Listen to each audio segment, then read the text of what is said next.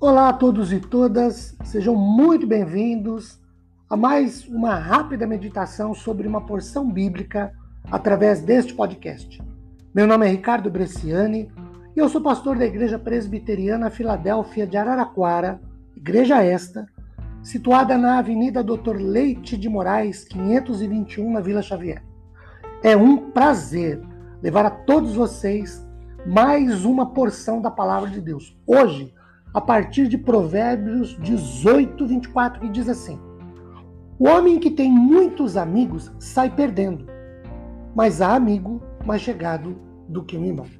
Queridos, numa primeira leitura do texto, o que poderíamos chamar é, de leitura despretensiosa de análise, despretensiosa de um estudo mais profundo, aparentemente, este provérbio hebraico parece ser de fácil interpretação, mas, ao estudá-lo mais profunda e objetivamente, não é bem assim. Pelo menos, dois comentaristas dizem o contrário. O primeiro deles, F. F. Bruce. Ele diz que é uma das passagens mais difíceis de se interpretar. E segundo, Champlin, que diz que a primeira linha do versículo, o homem que tem muitos amigos sai perdendo, tem sido interpretada de três formas. Primeiro, para ter amigos, o homem deve tomar a iniciativa de mostrar-se amigo dos outros. Se você quiser ser amado, ame. Isso nos faz lembrar de uma frase é, dita por um personagem de um filme brasileiro que diz: quem quiser rir tem que fazer rir. Né? Segundo, ou então, a pessoa que socialmente é amiga que faz amizades insinceras pode ser ferida por esse tipo de atividade. Nesse caso, há aqueles que se fingem amigos só para conseguir algum tipo de vantagem pessoal. E terceiro, o Champlin ainda fala que ou então temos apenas a observação de que um homem pode ter muitos amigos superficiais e assim sendo, existir entre eles aqueles que se fingem de amigos, mas não o são esta é uma interpretação que não vincula nenhuma ameaça à questão. A versão siríaca, a Vulgata Latina e também o Targum deixam a questão nesse ponto.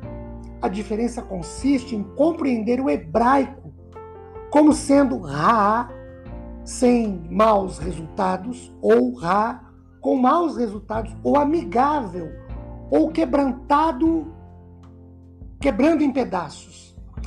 Em contraste com as amizades superficiais, as quais são essencialmente inúteis, não, mas não prejudicam. E ter amigos falsos, que esses sim nos causam prejuízos, temos o caso de um amigo verdadeiro, alguém que é mais próximo do que o irmão de sangue. Essa porção do versículo, mas há amigo mais chegado do que um irmão, tem sido interpretada messianicamente como se falasse sobre o grande amigo que é Jesus. O que de alguma forma se completa com João 15,15, 15, quando Jesus se dirige aos seus discípulos e os chama de amigos. Porque tudo quanto ouviu do Pai os deu a conhecer. E sendo assim, que amigo temos em Jesus? Primeiro, Jesus é um amigo que levou todos os nossos pecados sobre si Isaías 53, 4. E, no entanto, suas dores eram as nossas próprias enfermidades que ele carregara em seu ser. Sobre seu corpo, levou todas as nossas doenças. Contudo, nós o julgamos culpado e castigado por Deus, pela mão de Deus ferido e torturado.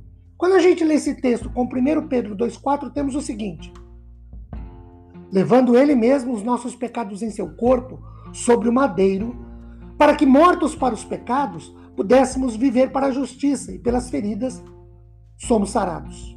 Segundo, Jesus é um amigo que nos ouve, principalmente ouve nossas confissões e não nos julga, antes nos perdoa.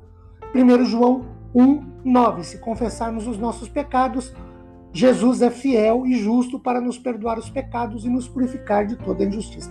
Terceiro, Jesus é um amigo que não nos deixa sozinhos. Antes, está conosco todos os dias, anda, caminha conosco. É o que ele prometeu em Mateus 28, 20.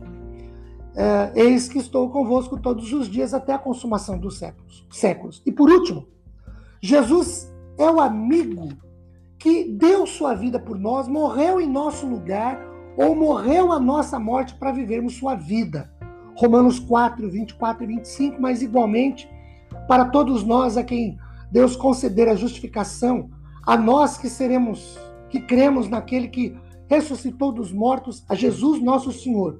Ele, Jesus, foi entregue à morte para pagar todos os nossos pecados e ressuscitando para a nossa completa justificação. Meus queridos, que Deus nos fortaleça na vida e na fé, abençoando as, a nossa vida e a nossa família, depois de refletirmos sobre esse trecho da palavra em que Jesus é o nosso melhor amigo. Amém.